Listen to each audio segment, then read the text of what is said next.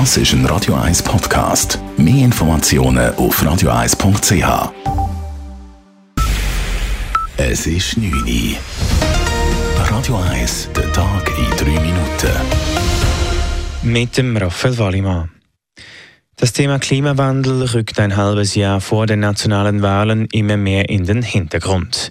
Gemäß der neuesten Tamedia-Umfrage zu den eidgenössischen Wahlen im Herbst verlieren die Grünen Wähleranteile, die SVP hingegen kann zulegen.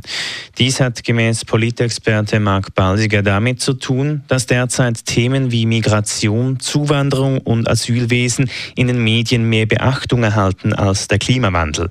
Die Grünen haben geschlagene sechs Jahre lang vom Klimathema, das immer sehr hoch gehängt war, können profitieren.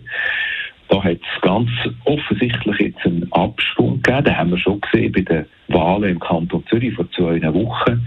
Und entsprechend sind sie so wieder ein bisschen Zurückkrebsen. Das ist ein Verlust von 2% im Moment. Dies könne sich aber rasch ändern, zum Beispiel wenn es einen Hitzesommer gebe und das Thema Klimawandel wieder mehr Gewicht in der Bevölkerung erhalte, so Balsiger weiter.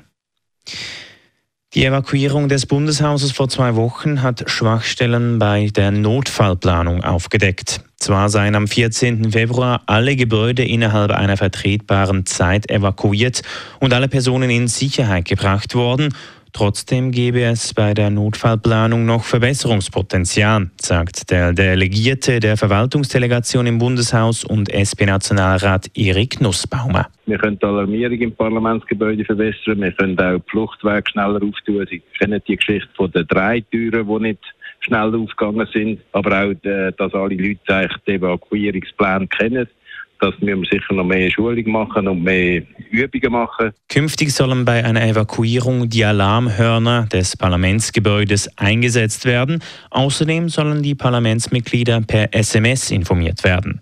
Am 14. Februar musste das Bundeshaus evakuiert werden, nachdem ein Mann in Kampfmontur versuchte, ins Gebäude zu gelangen. Er hatte außerdem ein verdächtiges Auto auf dem Bundesplatz abgestellt. In der Stadt Zürich gibt es im Herbst wieder einen Marsch fürs Leben. Wie die Organisatoren mitteilen, habe das Sicherheitsdepartement der Stadt für den 16. September in Zürich-Oerlikon einer Platzkundgebung zugesagt. Das heißt, es gibt keinen klassischen Marsch, sondern eine Kundgebung an einem Ort. Der Marsch fürs Leben zieht jeweils mehrere hundert radikale Abtreibungsgegner an. Es ist in der Vergangenheit immer wieder zu gewalttätigen Gegendemonstrationen von Linksautonomen gekommen. Die Stadt hat den Marsch daher auch schon verboten.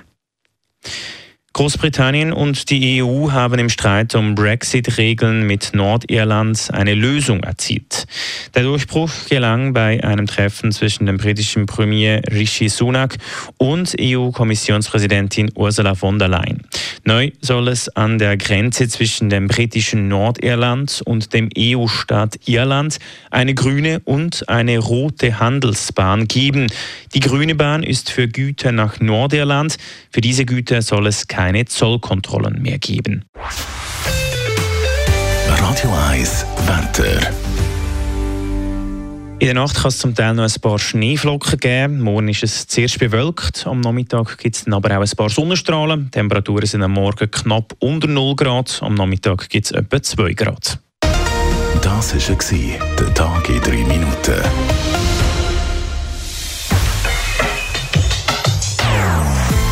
Nonstop Das ist ein Radio 1 Podcast. Mehr Informationen auf radio1.ch.